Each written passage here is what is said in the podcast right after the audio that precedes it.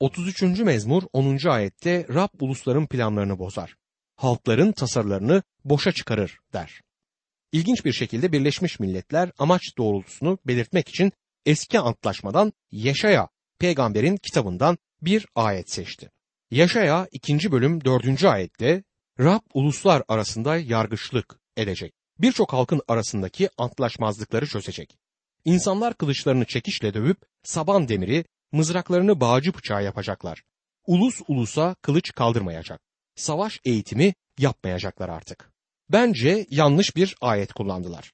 Yıllardır Birleşmiş Milletler'in faaliyetini hem ekranlarımızdan hem de gazetelerden izleriz. Ama kılıçların saban demirine dönüştüğünü, mızrakların bağcı bıçağına dönüştüğünü göremiyoruz. Kılıçların yerine F-16 uçaklarını, mızrakların yerine ise tankları görebiliriz. Birbirlerine saldırırlar ama silahları dövüp tarım aletlerine dönüştüremezler. Aslında Birleşmiş Milletler'in toplanma salonunda şu ayet yazılmalı. Rab ulusların planlarını bozar, halkların tasarılarını boşa çıkarır. Bence en uygun ayet budur. Birleşmiş Milletler'den önce de birlik teşebbüsleri olmuştur. Daha önce Uluslar Cemiyeti diye bir şey başlatılmıştı ama uzun sürmedi. Ondan önce de Lahey kentinde barış konferansı düzenlendi. Bunların hepsi de kocaman bir sıfırla sonuçlandı.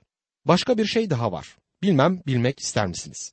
Belki bunu söylediğim için eleştiriye uğrayacağım ama yine de söylemek isterim. Birleşmiş Milletler'in girişimleri de sıfırla sonuçlanacaktır. Neden? Çünkü tüm planları içinde Tanrı'ya küçücük de olsa bir yer vermezler. 33. mezmur 12. ayette ne mutlu Tanrısı Rab olan ulusa, kendisi için seçtiği halka diyor. Bu ayeti dostum ülkemizi yönetenlere göstermek isterim. Ne mutlu o ulusa ki sevgi, doğruluk, adalet, Tanrısına güven bağlamış ve onun bu ilkelerine uyarak yaşamakta olsun. Böyle bir ulus kuşkunuz olmasın gelişecektir. Böyle ilkelerde yürüyen ulus mutlu bir ulus olarak gelişir. 33. mezmur 13. ayette Rab göklerden bakar, bütün insanları görür der. Rab her şeyi görür. Bazen sanki hiçbir şeyi görmüyormuş gibi bize gelse de haksızlıklar uygulanırken Tanrı nerede diye soranlarımız olsa da o her şeyi görür. Birleşmiş milletleri görür, dağılmış milletleri de görür. Seni ve beni de görür. Onun gözünden hiç kimse ve hiçbir olay kaçmaz. 33. mezmur 16. ayette ne büyük ordularıyla zafer kazanan kral var ne de büyük gücüyle kurtulan yiğit diyor. Büyük Napolyon bir kez Tanrı en güçlü taburdan yanıdır dedi ama Tanrı Napolyon'un bu görüşünün yanlış olduğunu kanıtladı. Waterloo meydan savaşında Napolyon en üstün, en güçlü tabura sahipti ama yine de savaşı kaybetti. Bunu 21. yüzyıla getirecek olursak belki de bazıları diyebilir ki Tanrı en güçlü bombaya sahip olanın tarafını tutmaktadır. Bu gerçekten saçma bir düşünce. 33. mezmur 18. ayette ama Rabbin gözü kendisinden korkanların, sevgisine umut bağlayanların üzerindedir diyor. İşte bu sözler benim yüreğime su serpen sözler. Ne olursa olsun ben umudumu Rab'be bağlamak isterim. 33. mezmur 21. ayette onda sevinç bulur yüreğimiz çünkü onun kutsal adına güveniriz der. Onun kutsal adına güvenmek, onun vaat ettiği her şeye bel bağlamak demektir. En güçlü kişi bizden yana ise biz kimden ya da neden korkmalıyız? Dostum size bir şey önermek isterim. Bu korkulu ve çalkantılı günlerde mezmurları daha sık okuyun. Orada hayatın için güç sıkıntılarında, teselli zorluklarında dayanma gücünü bulacaksın. Oraya buraya koşmaktansa usulca Rabbin huzuruna gel. Onun ayaklarının dibine otur da onu dinle. Bazı işlerin yapılması gerekiyor biliyorum. Bir topluluk varsa konu hazırlanmalıdır. Hafta arası iş yerinin sorunları var. Eve gelince aile sorunlarıyla karşı karşıyayız. Topluluğumuzun sorunları var. Bunları göz ardı edemeyiz ama Rabbe zaman ayırabiliriz. Özellikle bu mezmurlarda sana neler söylendiğine dikkat et. 33. mezmur 22. ayette madem umudumuz sende sevgin üzerimizde olsun ya Rab diye son bulur. Mezmur umudun her zaman Rab'de olması dileğiyle son bulmaktadır. 34. mezmur Davut'un mezmurudur. Kurtarış için yükseltilen bir övgü ilahisidir. Bu mezmurun bir açıklanışı vardır ve Tanrı esiniyle kaleme alınan metin içinde bu açıklamayı bulabiliriz. Avimelek önünde davranışını değiştirerek oradan uzaklaşan ve ayrılan Davut'un mezmuru diye yazılıdır. Burada biraz da Tanrı sözüne laf atanlara ben karşılık vermek isterim. Bu insanların sanki işleri güçleri yok da sürekli Tanrı sözünü eleştirmekle onu didik didik edip sözde hatalarını ilan etmekle zamanlarını geçirirler. Birçoklarının yoldan sapmalarına neden olan bu kişilerdir. Bu mezmurun yazılışının amacı Davut'un hayatında yer alan bir olaya dayanır. Davut peygamberin hayatını eski antlaşmada okumuşsanız hatırlarsınız. Kral Saul onu öldürmek istiyordu. Genç Davut canını dişine takmış Saul'ün elinden kurtulmaya çalışıyor, saklanmak için mağaradan mağaraya koşuyordu. Bir kez Ölü Deniz yakınlarındaki çöldeydi. İnanın orada insan kolay kolay yaşayamaz. Davut Rabbin yardımıyla bu çölde kalabildi ama kovalanmaktan artık yorgun düşmüştü. Zaman zaman imanı zayıflıyordu. Bir ara Saul'ün elinde helak olacağını düşünerek batıya Filistlilerin ülkesine geçti. Filistlilerin kralı Davut'u kabul etti ama adamlarından bazıları Davut'a güvenemiyorlardı. 1. Samuel 21. bölüm 11 ila 13. ayetler arasında şöyle yazar. Akiş'in görevlileri bu İsrail kralı Davut değil mi dediler. Çalıp oynarken Saul binlercesini öldürdü. Davut ise on binlercesini diye hakkında ezgiler okudukları kişi bu değil mi? Bu sözler Davut'u derin derin düşündürdü. Gat kralı Akiş'ten çok korkan Davut onların önünde tutumunu değiştirerek deli gibi davrandı. Kentin kapılarını tırmaladı, salyasını sakalına akıttı. Davut düşmanlarının arasında canının tehlikede olduğunu fark edince deliymiş gibi davrandı. Kral ise huzurunda bir deli olmasını iğrenç bir durum olarak görünce onu huzurundan kovdu. İşte bu şekilde Davut canını kurtardı. Şimdi kendimizi Davut'un yerine koyalım. Filistlilerin elinden kurtulduktan sonra Davut tekrar o ıssız çöle kendi mağarasına döndü ve orada düşündü. Belki de Rab'be güvenmeliydim diye düşünmüş olmalı. Şimdi 1. Samuel 21. bölüme gidelim. Orada Saul'den kaçan Davut o gün Gat kralı Akiş'e gitti diye yazar. Ama 34. mezmurda Avimelek'ten söz eder. Kutsal kitabı eleştirenler bunu görünce hemen sevinip işte al sana bir hata bu mezmur Tanrı esiniyle yazılmış olamaz derler. Sorun kutsal kitapta değil bizim eleştirmenlerdedir. Eleştirmen kendi görüşünü ve iddiasını desteklemek için sadece işine gelen yerlere bakar. Avimelek Filistli krallarına verilen genel bir ünvandı. Örneğin Mısır kralına Firavun denilirdi. Buna benzer şekilde Filist krallarına da Avimelek yani babam kraldır ünvanı verilirdi. İncil okulunda öğretirken genç bir öğrenci bu Avimelek ve Akiş meselesini bana yöneltti. Kutsal yazıların tümü Tanrı tarafından yazıldığına inandığını söyledikten sonra bu ayetleri göstererek kuşkusuz burada bir hata olsa gerek dedi. Bu genç bu görüşte tutarsızlıktan dolayı zorlanmaktaydı. Tabi onun sorunu bilgi eksikliğindendi. Şunu hatırlamanızı isterim. Kutsal kitapta bir hata bulduğunuzu sanıyorsanız bu kutsal kitaptan değil sizin bilgi eksikliğinizden kaynaklanır. Bugün kutsal kitabı didikleyen eleştirmenlerin asıl sorunu da budur. Şimdi bu mezmuru incelerken ona Davut'un tecrübesinden bakmalıyız.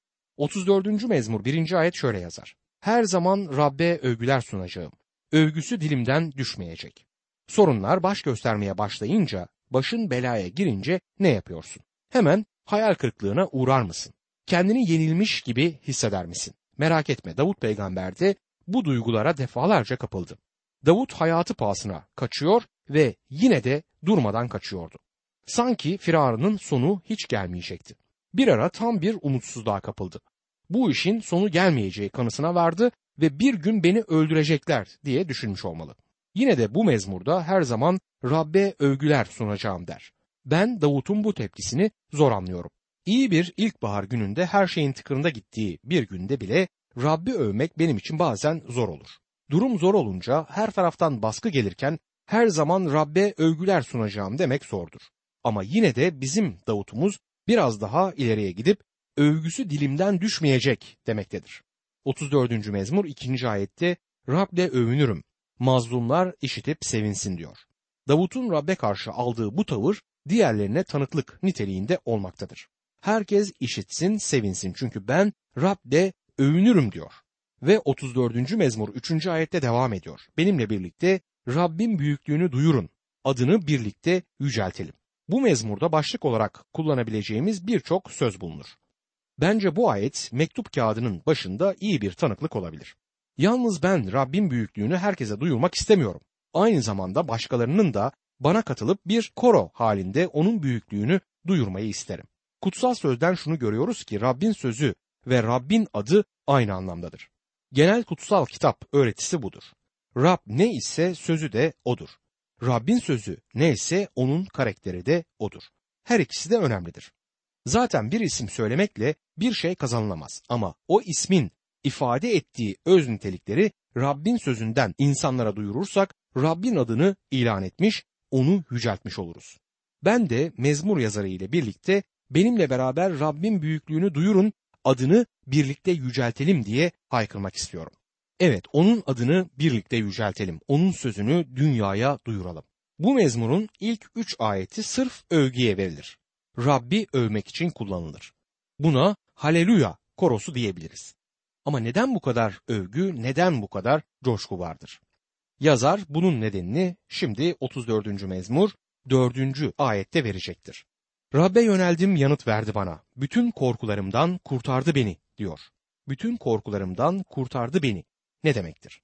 Hiçbir korkusu kalmadı bu mezmur yazarının. O anda kalmamıştı. Daha sonra yeni korkular gelmişse de o başka bir meseledir ama Tanrı duasına yanıt verdi ve tüm korkularından onu kurtardı. Bu harikadır. 34. mezmur 5 ve 6. ayetlerde ona bakanların yüzü ışıl ışıl parlar. Yüzleri utançtan kızarmaz. Bu mazlum yakardı Rab duydu. Bütün sıkıntılarından kurtardı onu diyor. Ben olsam ben de Davut gibi coşardım. Ancak beni daha korkunç sonuçtan kurtaran Rabbimi düşündükçe Davut ile birlikte coşuyorum. Davut'u fiziksel ölümden kurtardıysa beni de sonsuz ölümden kurtaracaktır. 34. mezmur 7. ayette Rabbin meleği ondan korkanların çevresine ordugah kurar. Kurtarır onları diyor. Tüm mezmurlarda Rabbin meleği sadece 3 defa geçer. 34. mezmur 7. ayette, 35. mezmur 5 ve 6. ayetlerde Rabbin meleği sözü geçer. Bundan başka hiçbir mezmurda bu söz geçmez. Bu konunun detaylarına girmek istemiyorum ama ben kutsal yazılardan şunu anlıyorum. Rabbin meleğinden söz edildiği zaman İsa Mesih'in daha önce kendisini yeryüzünde insan bedeninde göstermesi anlamına gelir. Tabii ki kız Meryem'den bir bebek olarak dünyaya gelişi ayrı bir olaydır ama bundan önce kendisini görülebilir şekilde bazı kişilere göstermiştir. Yeni antlaşma kesiminde bu terime rastlamayız. Çünkü orada İsa artık bir melek olarak değil bir insan olarak görülmektedir. Ne diyor bu ayette mezmur yazarı? Rabbin meleği ondan korkanların çevresine ordugah kurar, kurtarır onları. İbraniler 13. bölüm 5. ayette Rab İsa buna benzer bir vaatte bulunur. Şöyle yazar. Yaşayışınız para sevgisinden uzak olsun. Sahip olduklarınızla yetinin. Çünkü Tanrı şöyle dedi. Seni asla terk etmeyeceğim. Seni asla yüzüstü bırakmayacağım. Matta 28. bölümde Rab İsa bu güvenceyi şahsen kendisi verir. 28. bölüm 20. ayette. Size buyurduğum her şeye uymayı onlara öğretin. İşte ben dünyanın sonuna dek her an sizinle birlikteyim. Şimdi Davut diğer insanları da davet eder. 34. mezmur 8. ayet. Tadında görün Rab ne iyidir. Ne mutlu ona sığınan adama. Bir açıdan Davut şöyle der. Benim Rab hakkında söylediklerimin doğru olduğuna inanmıyorsan gel de kendin onu tat. Onun ne kadar iyi olduğunu tecrübe et. Davut Kral Saul'ün ağır elini omzunda hissetmişti. Sürekli ondan kaçmak zorunda kaldı. Mağaralarda saklandı ve çöllerde yaşamanın getirdiği vahşilik ve sertlik hayatına işledi. Şimdi size aktaracağım ayetteki sözleri Davut yaşamıştı. 34. mezmur 10. ayet. Genç aslanlar bile aç ve muhtaç olur. Ama Rabbe yönelenlerden hiçbir iyilik esirgenmez. Çöllerde insanın kolayca uğramadığı yerlerde Davut aslan yavrularının açlık içerisinde inlediklerini gördü. Aynı zamanda kendi hayatında bunun tersini tecrübe etti. Rabbe güvenenlerin hiçbir iyilikten yoksun kalmayacaklarını hem kendi hayatında hem de başka hayatlarda gördü. Bizlere bir dişi aslan kendi yavrusunu besleyebilecek güçte ise Rab Tanrı kendisine ait olanları besleyemez mi diye sorar. 34. mezmur 13. ayette dilini kötülükten, dudaklarını yalandan uzak tutsun diyor. Öyle inanıyorum ki burada Rab ilk olarak bana sonra da hepimize hitap etmektedir. 34. mezmur 15. ayette Rabbin gözleri doğru kişilerin üzerindedir. Kulakları onların yakarışına açıktır der. Bunu defalarca duymak isteriz. Defalarca duymaya ihtiyacımız var. Çünkü kolay unutuyoruz. Rab dualarımızı duyar ve yanıt verir. Bazen yanıt geç gelir. Bazen hayır olamaz niteliğinde gelir. Bazen ise evet olacaktır ama beklemelisin şeklinde gelir. Rab bizi duyar. 34. mezmur 16. ayette Rab kötülük yapanlara karşıdır. Onların anısını yeryüzünden siler der. Hollywood dünyayı çok kötü şekilde etkiledi. Tanrı'nın insana verdiği ahlaki ölçüleri zamanla sıfıra indirme başarısını da sağladı. Tabii ki eğer buna başarı diyebilirsek. Senaryolardan birine bakalım. Adam günahkarın biri. Karakteri bozuk. Bir gün eşini ve 3 aylık bebeğini terk edip bir başka kadınla yaşamaya karar veriyor. Yoldan tamamıyla sapmıştır. Hırsızlık, uyuşturucu pazarlaması, kadın ticareti aklına ne gelirse hepsini yapar. Bir gün geri eski eşine döner. Bakar ki küçücük evladı hasta. Ne yapar dersiniz? Çocuğun yatağının yanına diz çöküp dua eder. Seyircinin iki gözü, iki çeşme, hıçkırıklar, ağlamalar. Sizi bilmiyorum ama benim midemi bulandıran bir sahne bu. Sakın sen de ne kadar sert bir adamsın demeyin. Neden midemi bulandırır biliyor musunuz? Çünkü Tanrı Yaşaya 59. bölüm 1 ve 2. ayetlerde şöyle der. Bakın Rabbin eli kurtaramayacak kadar kısa, kulağı duyamayacak kadar sağır değildir. Ama suçlarınız sizi Tanrınızdan ayırdı. Günahlarınızdan ötürü onun yüzünü göremez, sesinizi işittiremez oldunuz. Hollywood senaryosunda resimlenen şahsın Tanrı'ya yaklaşmaya hakkı yoktur. Rab onu işitmeyecektir. Ancak günahlarından tövbe edip Mesih'in kanıyla arıtıldıktan sonra günahlı Tanrı'nın lütuf tahtına yaklaşabilir. Kardeşim Tanrı'ya yaklaştığın zaman o da sana yaklaşacaktır. O senin günahlarını bağışlamak ister. Seni bağışlamak için kendi biricik oğlunu senin uğruna feda etti. Senden beklediği tek şey günahlı olduğunu itiraf etmen ve İsa Mesih'i kurtarıcın ve Rabbin olarak kabul etmendir. O seni bağışlayacaktır. Elçilerin İşleri 16. bölüm 31. ayette onlar Rab İsa'ya iman et sen de ev halkında kurtulursunuz dediler. 34. mezmur 18. ayette Rab gönlü kırıklara yakındır, ruhu ezginleri kurtarır der. Alçak gönüllülük Rabbe yaklaşabilmenin ana prensibidir. Bir kişi kendisini alçaltır ve günahkar olduğunu kabul ederek günahlarından arınmak için Tanrı'ya gelirse Rab onu duyacaktır. Rab ona yakın olacaktır. Şimdi Hollywood senaryosuna dönelim. O günahkar adam hasta çocuğunun yatağının yanında diz çöktüğünde kendi günahlarını itiraf edip hayatını İsa Mesih'e teslim etmiş olsaydı, onu kurtarıcısı ve Rabbi olarak kabul etmiş olsaydı o zaman Rab onun duasını işitecekti. Rab gönlü kırıklara yakındır, ruhu ezginleri kurtarır. 34. mezmur 19. ayette doğrunun dertleri çoktur ama Rab hepsinden kurtarır onu der. Sorunsuz insan yoktur. Kim olursan ol, dünyanın en zengin adamı ol, sorunların olacaktır. En güçlü imparator ol, yine de sorunların olacaktır. Bizim de sorunlarımız var ama biz Tanrı'nın çocukları olduğumuz için Rab bizi işitir, bu sorunlar içerisinde bile bize güç ve teselli verir. Rab isterse bizi bunlardan aynı zamanda kurtarır. Onun ne kadar iyi olduğunu keşke iyice anlayabilseydik. Onu her zaman Davut'un yaptığı gibi övelim. Çünkü Rab lütufkardır. 35. mezmura geldiğimizde düşmanlarından onu kurtarması için Rab'be yalvarır. Kral Saul ona baskı yaparken, onu kovalarken Davut bu mezmuru yazdı. Büyük bir olasılıkla 1. Samuel 24. bölümde bu mezmurun gerisindeki olaylara sahne olmuştur. Davut bu mezmununda doğru olan Tanrı'ya yalvarıp ona ait olan doğru kişilere karşı karşı duran düşmanlarına gereken yargıyı vermesini ister. Şimdi biliyorum mezmunu okurken bize bu biraz garip gelecektir ve bazıları bu mezmurdaki sözlerin Mesih imanları tarafından dua niteliğinde kabul edilmemesi gerektiğini ileri süreceklerdir. Rab İsa bu mezmurdaki sözleri kullanmazdı diyecekler. Burada kılı kırk yarmak istemiyorum ama Rab İsa bir kez anlattığı bir benzetmede bir dul kadının adaletsiz bir yargıca gidip kendisine haksızlık yapanlardan hakkını aramasını istemişti.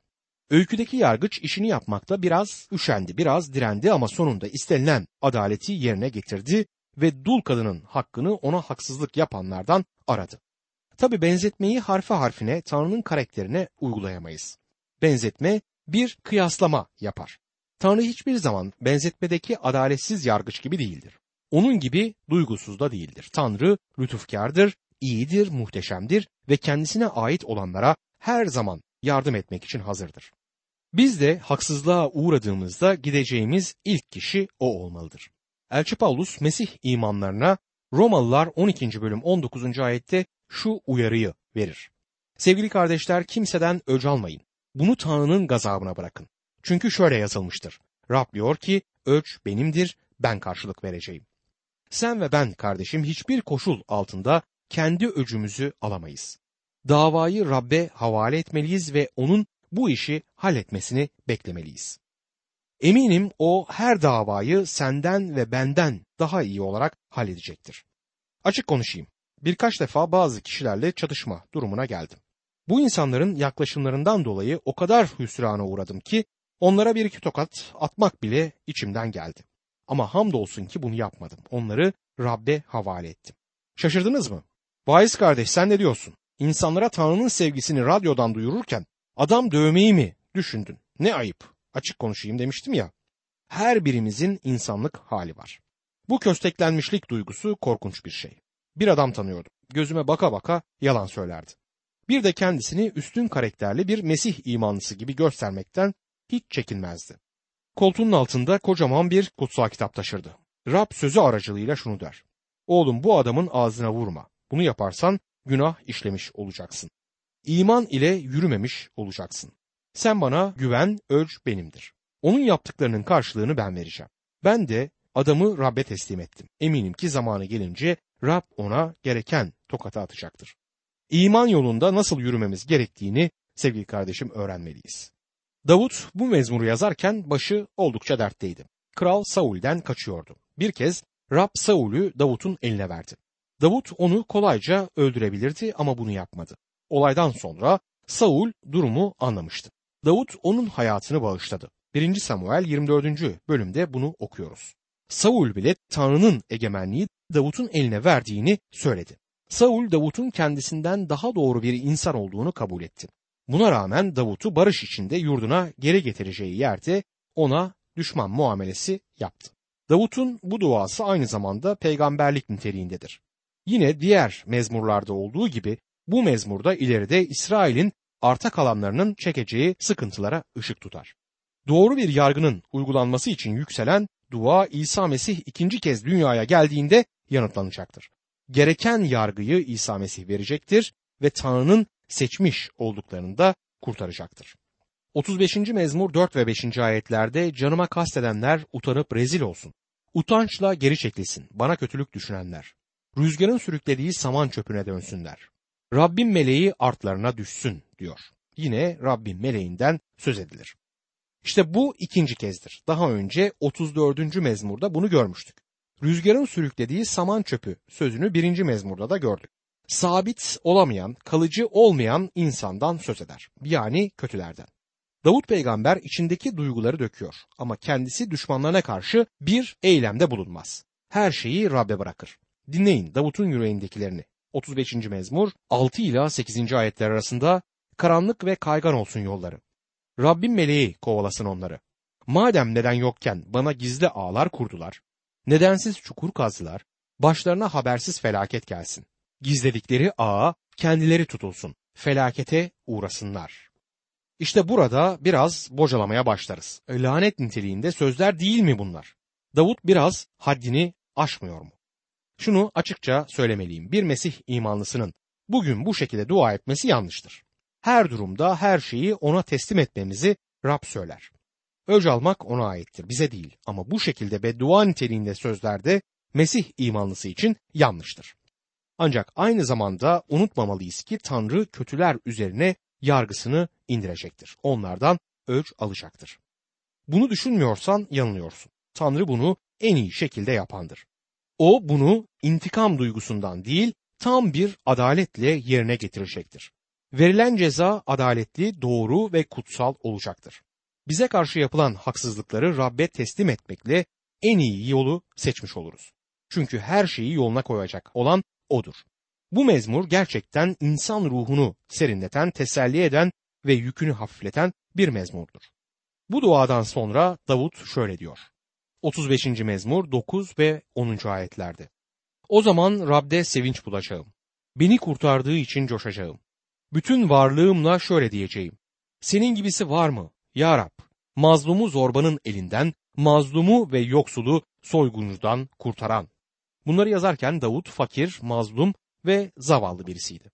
Kral Saul'den saklanırken ona yardım etmeye gelenler de fakir, mazlum ve zavallı insanlardı. Bu zor dönemin bir gün sona ereceğini biliyordu. Rab onu kral olarak seçmişti ve bu vaadini yerine getirecekti. Bu nedenle bir gün bu durumdan kurtulacağını umuyor ve bunun Rab tarafından gerçekleşeceğini bekliyordu. Tanrı onlarla birlikteydi ve Tanrı mazlum ve yoksulu soygunculardan kurtardı. 35. mezmur 16. ayette Tanrı tanımaz, alaycı, soytarılar gibi diş gıcırdattılar bana diyor. Kral sarayında bir ara görev yapan Davut, soytarıların saraydaki insanlara nasıl eğlenceler sunduklarını bilirdi. Belki de Davut hakkında türküler bile yazmışlardı. Kocaman Golyat'ı yere serdi ama şimdi döşeğini bile serecek yeri yoktur diye onunla alay ediyor olmalıydılar. Golyat'tan korkmayan bu adam Kral Saul'den korkuyordu. Günümüzde de iki yüzlü soytarılar çevremizi kuşatır. Kilise içerisine bile sızdı bunlar. Bir zamanlar çobanlık görevimi sürdürürken bu gibi insanlarla sık sık karşılaşıyordum. Şimdi bunlar hakkında konuşabilirim. Bu gibi insanlar, alaycılar ve iki yüzlüler Rabbin kilisesine büyük zarar verir. Tanrı'nın kendi kilisesi için belirli bir tasarısı vardır ve birilerinin içeriden temizlik yapmasını ister. Dünyayı yargılayamayız ama kilise içerisinde disiplin uygulayabiliriz. Kilise içindekilerini kilise olarak yönlendirmeli ve onlara yol göstermeliyiz. Kilise içerisinde kilisenin önderleriyle alay eden ve kilise önderleri hakkında yalanlar, iftiralar yayan kişiler olursa ve bunu yaparlarken de öyle dindar bir tavır takınırlar ki sanki birer melek sanırsın. Bunlara ben iki yüzlü alaycılar ve soytarılar derim.